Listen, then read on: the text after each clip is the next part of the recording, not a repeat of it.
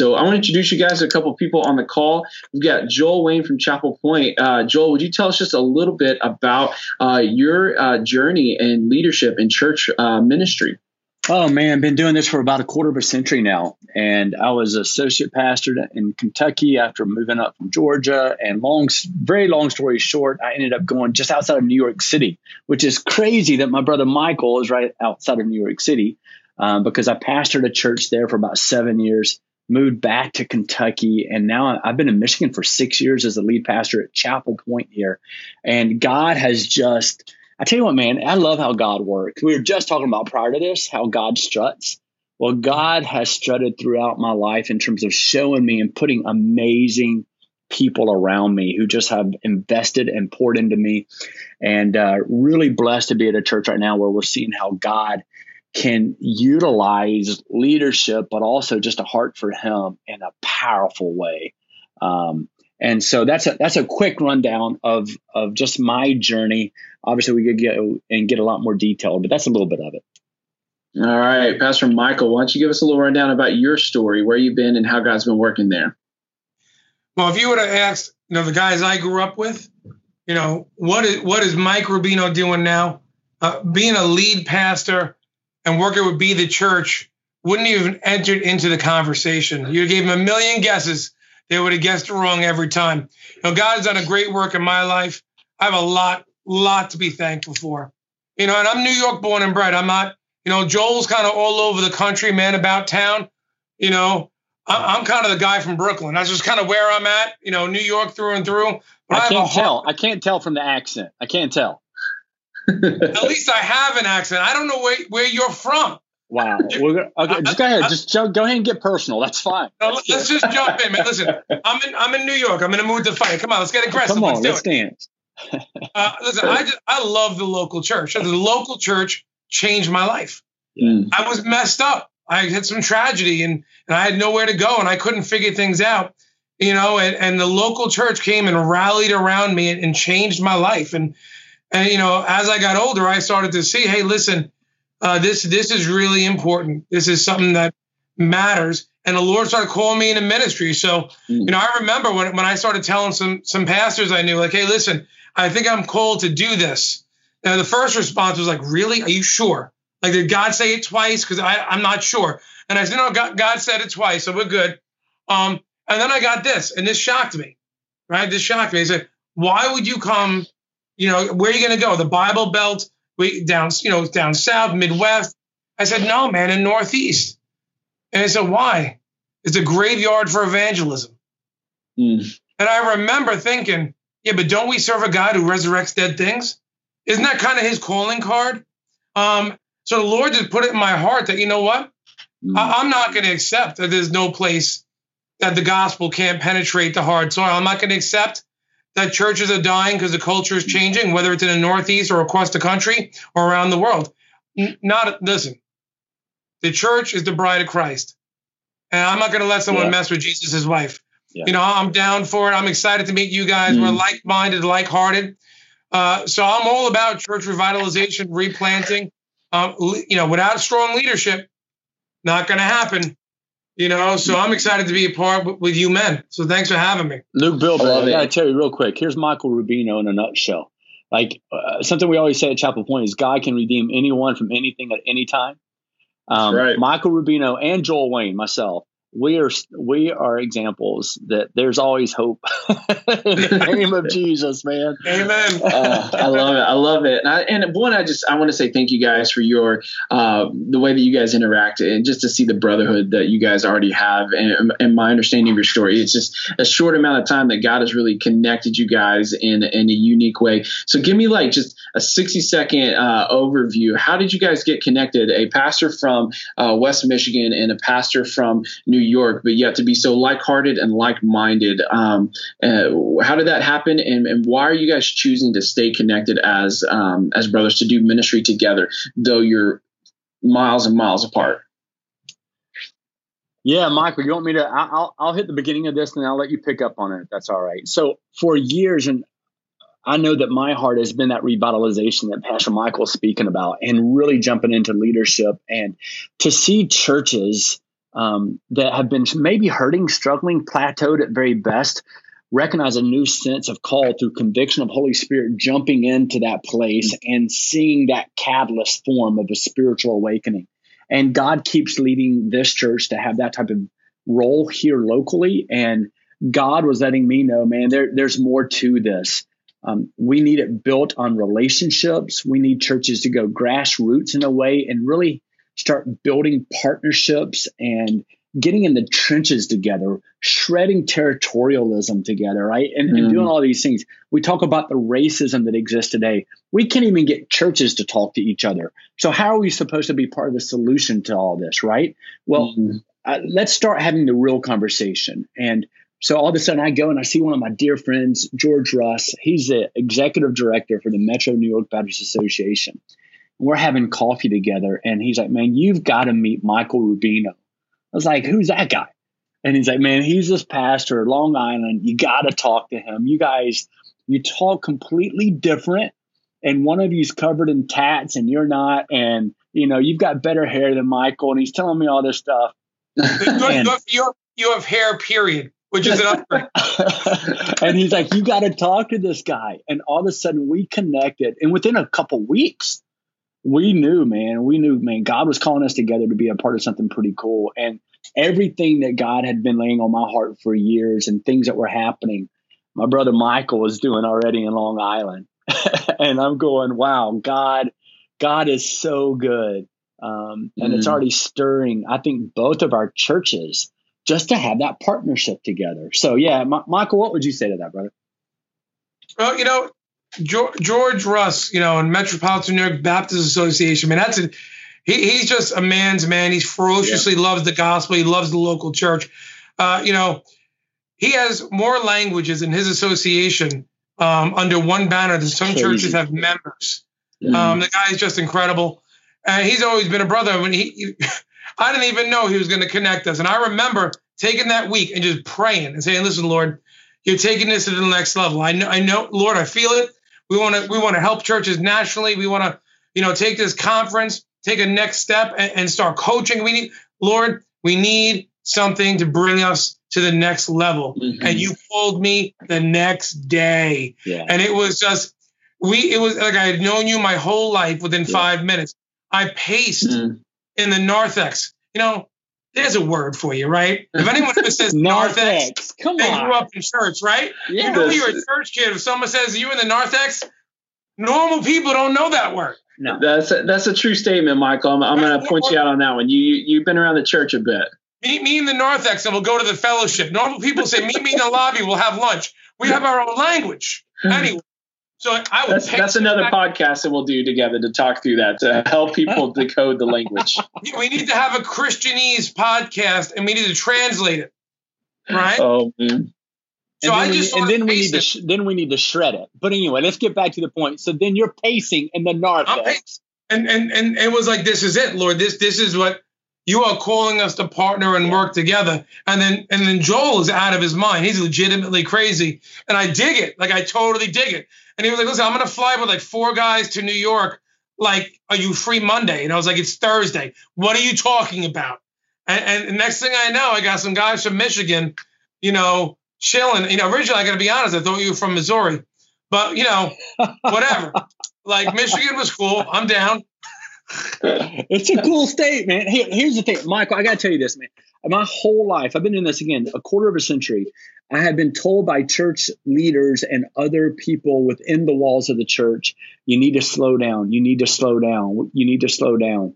It is not time for the church to slow down. It is not time for the church to slow down. I'm going to say it over and over again. It's time for us to know the call of God on our life and to act on it. To act mm-hmm. on it. And and that's what we were trying to do is all of a sudden we're up with you guys and God lined up all of these hearts. What total of that night, probably 15, 14, 15 people in a room praying together, calling out to God. And we knew God said, it's time to do something bigger than you, and it's going to give all glory to Jesus. Right. Well, I love what you're saying there, Pastor Joel, because that kind of leads us into what, what we want to do here at bethechurch.org uh, for the next uh, few weeks as we step into the summer is uh, helping church leaders uh, understand that we've walked through an unbelievable season of life where we've had to see ministry shift and we've had to see um, how we do ministry change. You know, um, uh, Michael, you guys had to completely shift a conference that you guys have hosted that has a huge impact in the Northeast uh, to move from in person to completely online. And your team had to pivot so quickly in order to meet the needs and to still continue to impact the churches. Um, and just even then, our day to day ministries have had to look different. Where churches who said, we won't do any video or do online, all of a sudden everybody's on doing video and online, and and the, everything is shifted in that. But what you said, Joel, to help us kind of transition into kind of the the content that we really want to talk about today is leading change by conviction. And you said right there, it's not time to slow down as the church, but it's time for the church to do what God has called us to do. Um, and, and that's a perfect tee up that we can't do what we're called to do if it's not a conviction, if it's not something that we um, that the Lord has led us to to do. And so I want to just kind of begin walking. Uh, uh, just a couple questions for you guys to process this real briefly. What's the difference between leading change reactively um, because of a situation or a scenario and leading with conviction? Well, well how, how, would you? Let, let, let's even back that up a minute. Change is hard. Mm. Right? Change in the church times that by two, it's change squared. My church is traditional uh, by nature, where people get used to it. They like it this way, but this is where I sit. Try taking someone's seat in church. Some churches they stare you down till you move. Uh, mm-hmm. so so change is hard. So it's not change by conviction. You're eventually going to quit because it's just not worth it. And I you would know, say, I, I, would say, say that again. Yeah, yeah. jump on that again, Michael. say that again, Michael. What I heard you say is that change is hard. So unless you're yeah. leading with conviction, you're going to quit. Is that what I heard you say? You're going to quit because it's just it's not worth the pain if it's not a conviction, right? So if you're changing for change sake, right? Some people just change because they want to shake it up. Um, shaking it up is not a strategy. Changing for change's sake ends up with a head-on crash it, it hmm. just doesn't doesn't make sense, you know. Or you know, being trendy, right, Joel? How many times yeah. has a trend swept through the country, and churches that have no context for that kind of change are doing it because everybody's doing it? Yeah, that's the I mean, gimmicks. That that's the gimmicks, right? And people yep. start incorporating gimmicks. Well, as soon as you incorporate a gimmick, you're trying to figure out the next one to replace that one. And what's happening is people are even changing for the sake of trying to better stuff, but even then you're exhausted from it. We need to we need to know we're changing to move toward a call of God. That's the only time you're going to you're going to maintain the energy and the strength to continually move forward. So I, I, tell pastors all the time. I was telling one last week. Write down right now what's God calling you to that you must do in your ministry. What is it? Like write it down. If you can't write that down in a couple of sentences, you don't know. And that's what's going to give you the energy to move forward and make the necessary changes. You don't make changes to discover conviction. You you know the conviction which leads to the mm-hmm. changes. That's good. Like, that's, that's, they have it reversed. Yes. Right. The conviction so, has to drive change because change won't work without the conviction. So and, let me I, ask you this.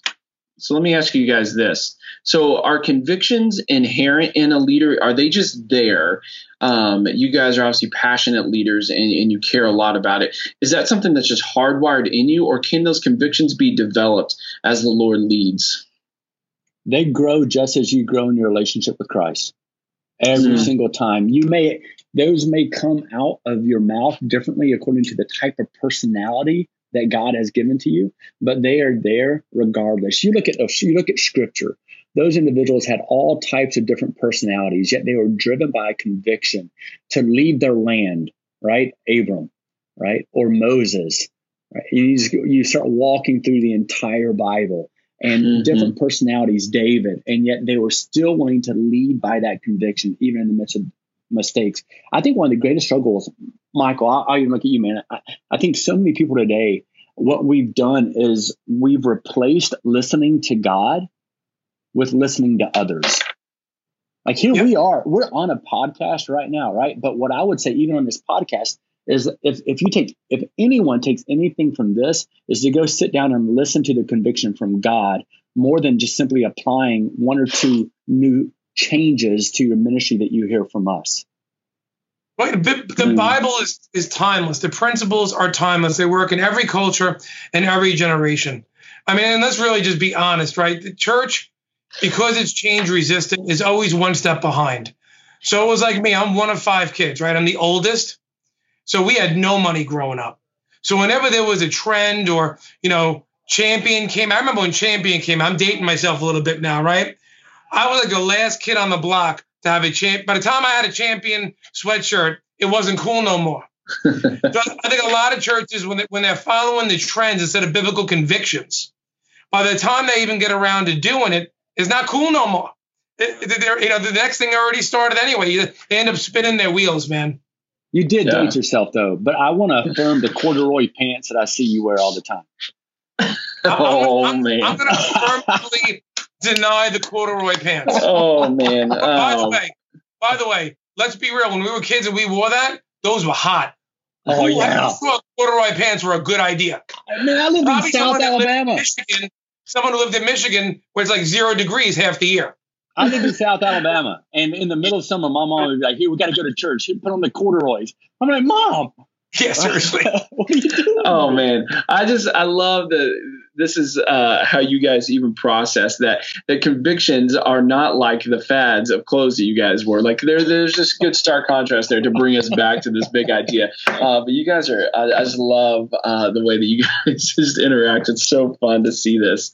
Um, so uh, Michael, so I've heard some of your story, but it, look, thinking through it, I've heard you even say it like this: that no one thought, and and you said it earlier that the Northeast, minutes are just a graveyard for churches, but that no one thought thought that God could move through the bridges and the tunnels, uh, but yet you've seen God do a uh, a work in your church at Cornerstone. What would you say are some of those key convictions uh, as you stepped in and you've seen the church grow and to be revitalized? What are some of those key convictions that you would call to at Cornerstone? We must do this. This is where the Lord's leading us. What are some of those?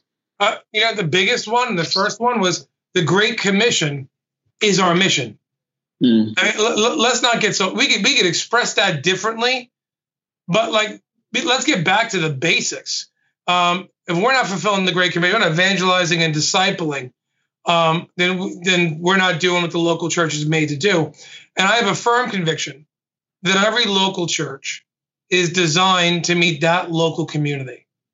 That it is to be the heartbeat of that community. So I was just unwilling, unwilling um, to not be a church that makes disciples who makes disciples whose first and foremost goal is to reach our community with the gospel of Jesus Christ. I mean, I got to be honest. If, if that's your conviction, if that's your mission, because it's biblical, because this is what God is, it works. Not just for a season, but it works for an eternity. Mm.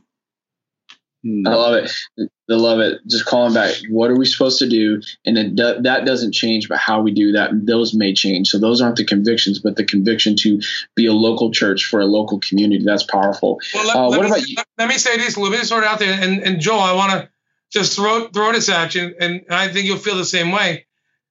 Doesn't it seem like for the past 20 years, maybe 30 years, our methodology has driven our theology when really our theology should be driving our methodology? Is it not happened today? Like today, like what's happening right now? We were talking about this prior to the call. We're looking at all the chaos in our world, right? This is June of 2020, and there's chaos that's rampant. And right now, what the people of faith need to remember is, and this is a huge concern for me, but right now, what we're preaching is social justice. Social justice will never be the gospel. The gospel is what pushes social justice. Correct. And we it's it's no different with that than what we've been doing for for decades, right? And we're making the wrong thing central. The gospel will always be central, and we will always be broken without the gospel. And so we it's it's exactly the same thing, isn't it, Michael? It's the same thing. Yes. Over. So you guys are leading through conviction and joel uh, you've talked about this. I've heard you say it that, that we have de- default settings as leaders in ministry. Unpack a little bit for us. What does it mean to have default settings um, as a leader? And again can those default settings if they're not uh, in, in, right alignment with the conviction can those things uh, be shifted? And how would you recommend uh, seeing those things shifted quick story I go. I start, um, I've always gone to churches that were somewhat hurting and then jumped into those churches. And um, I, I, show up for the first staff meeting, and the secretary had already put out everything. That's when we still call them secretaries, right? Um, the administrative assistant. Um, yeah, please. If you could just clean that up for us, I'd yeah, appreciate that. I will. As soon as you take your corduroy pants off. The, so all of a sudden, um, she's like, Here, here's what we do a staff meeting. And she passed out all the calendars and said, We just talk about the next few weeks, make sure everybody's ready for the next event. And right then I knew, I was like, Man, their default was the calendar, right? Their default was, What did we do last year? Let's reproduce that. And I think everybody has default settings. Every organization has default settings. Every person has default settings. If you're stressed, some people run to the refrigerator. That's called a default setting. Some people get outside and they actually literally go for a run um, when they're stressed. That's a, it can maybe a default setting. Organizations do the same thing. Some people who are quote unquote leaders in their church, things get hard. And so their default setting is to stop doing anything and just watch and see what everybody else does first. Right? Mm. That's called being a follower, not a leader. Okay. So just make sure that you're, you, you know the difference between the two. Um, and so we all have default settings. For us, we've learned that prayer and discipleship is deep, one of the default settings for us. Meaning, can't tell you how many times we huddle up with all the staff or with leaders and just start praying. Right there. Mm-hmm. I mean, we we don't pray to start and conclude an elder meeting. We probably will pray five, six, sometimes eight or nine times in the midst of an elder meeting. We pray about everything. Oh, we got to pray. Man, God blessed us again financially, right? And we just we got to pray about that. Let's give praise to God. We just start praising God. It's a, we want it to be a default setting. So examine your default settings. I think that's what leaders are having to do right now. What are yeah. their default settings, right? Michael, I mean, you've I know that you've seen yeah. that as well. We've spoken about it. Yeah, no, it's, we, we, we go back to what we know. And unfortunately, over over the past 20, 30 years, what we know is methodology, what we know is programmatic, what we know is trendy. You know, we focus on all the bells and whistles, so we got a faulty foundation. I mean, is one of these things that we really have to get back to the original call. So we have to change to go back to what we were meant to be. And then once we find that biblical conviction, then we can change the other things. And we can get back to, hey, listen, this this music isn't working, this style of ministry isn't working, these programs aren't working. But as long as you have a solid conviction, what you change to um, will be successful spiritually. And I don't define success the way the world defines success. You know, it, it doesn't have to be um, two, three thousand people in a church to be successful. I know, you know, those are great, and that's a great success. Um, but even if your church goes from 40 people that aren't reaching out to the community, but 70 that are on fire for the Lord, man, let's celebrate that too. Yeah. Yeah. So, so let me kind of begin moving towards very practical as you guys talk about it. Um, and so here's a question. I'll let you guys uh, process this. So, what are some of those questions that we can ask ourselves as leaders to help determine what our convictions are? What are those default settings as you were talking about, Joel? Um, and, and, as a way as you guys think through some of that, it's very cool to hear you, Michael, say the local church is meant to reach a local community. That would be a conviction. And so success is is determined by how are you reaching your community? Again, it's not about how many people are in the church building, but are they reaching that local community? Because every community looks different. So I love how you, this is a conviction. We're here for this local community and we're going to measure that based off that. Um, but it's kind of back to that question is what are some of those uh, ways, what are questions that you would ask of yourself uh, that other ministry leaders can ask to help determine what their default settings are and examine those. Yeah, me, I'm going to jump on what Michael was saying actually. So if if it's if a local church is impacting their local community, if that's a conviction, here's one way you're going to know if it's a con- conviction. So right now there are people who have good ideas, and we're confusing having good ideas with having a God-given vision. Mm, okay, we're, that's we're a confu- great. We're confusing that. Oh, I've got a vision. What's your vision? I want to hit the neighborhood down the street, the school. I, I, I don't know. If, I don't know if that's going to say that, man, that's something that is just this conviction of God. I got to go do it. I think that's a great idea. I mean, it's a biblical notion, but we got to make sure we know the difference. So if there's a conviction, you have ways to measure it, right? Mm. It, you have ways to measure it. If it's conviction, that means it's so deep in you that you're yeah. you that way. So if if if Michael Rubino in Long Island is saying, "Man, the school down the street from me, we have to impact them," that's a conviction I have. We have to impact them. I'm going to say, how are you measuring that? Uh, what's that look like? Well, we gave them lunch last year. No, come on, that's not leading out of conviction. That was called being a nice person, right? So, like, what what is that? And yeah. how, you got to measure. What you measure, what you measure, yes. shows you what really matters. Yes. So, you know, we butts and seats, dollars in the plate. Yeah, those those are both great metrics.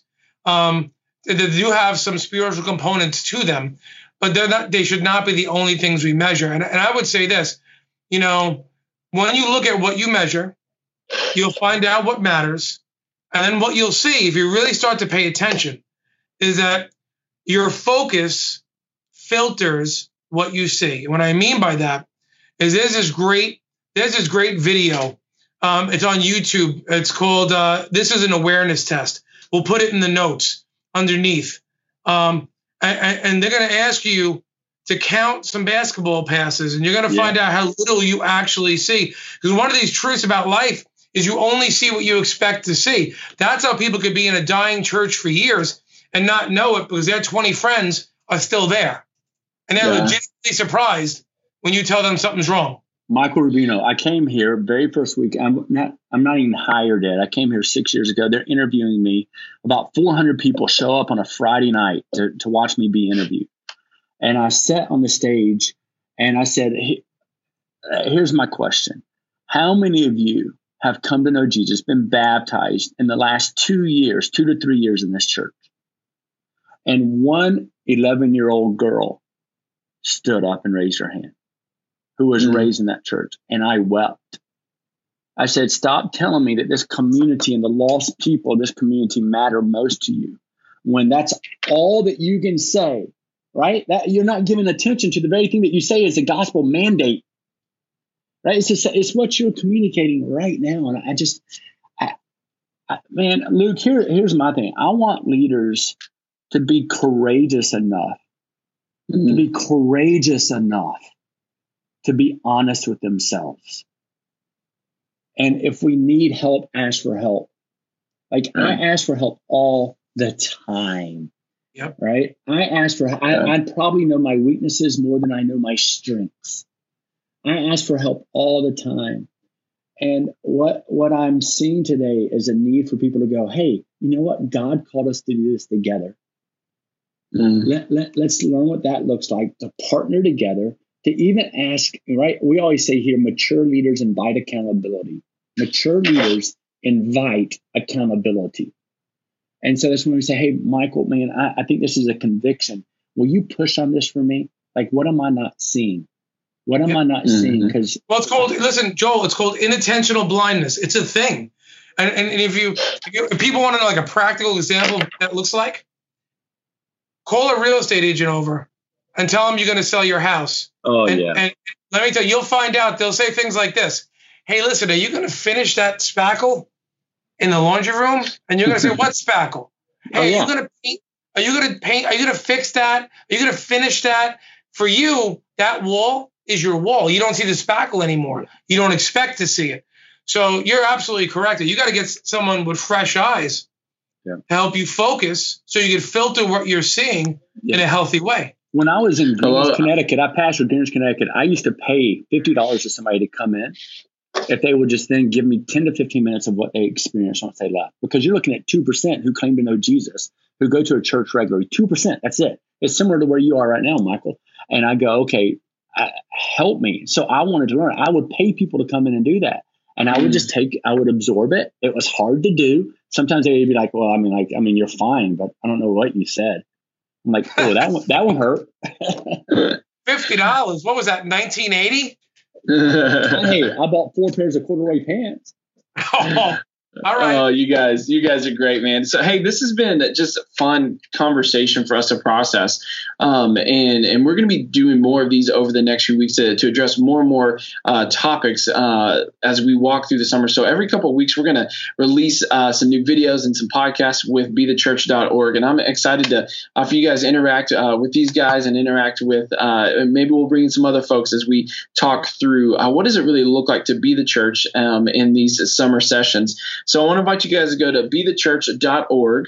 Um, I want to invite you to get a pair of corduroy pants uh, because that's what everybody's doing these days, apparently. I also want to invite you guys to uh, there. You can go to bethechurch.org slash summer session, and there you guys are going to find um, some more resources, and and we're going to put a list of the show notes there, and you will also find questions to ask you and your team about how what our convictions look like, and and how do you process that in your uh, in your group. And as uh, Joel was saying, that mature leaders invite accountability, and this may be a great first step for you to ask the question hey, what would you say are the convictions that I'm living by as the ministry leader here at this church? If you can be honest enough and courageous enough to ask that question, as Joel was saying, man, can you imagine that what God is going to do through the humility that that takes, um, and, and, what God will continue to move through uh, through that time? So again, go to be bethechurch.org for all the information, um, and you can also check out uh, the other resources that we have there as we continue to move forward as a ministry to help you guys uh, be the church. I want to say thanks to Joel and Michael for being a part of this conversation and look forward to uh, what God has in store this summer as we continue uh, these conversations. So I hope you guys have an amazing day and we will talk with you guys uh, real soon.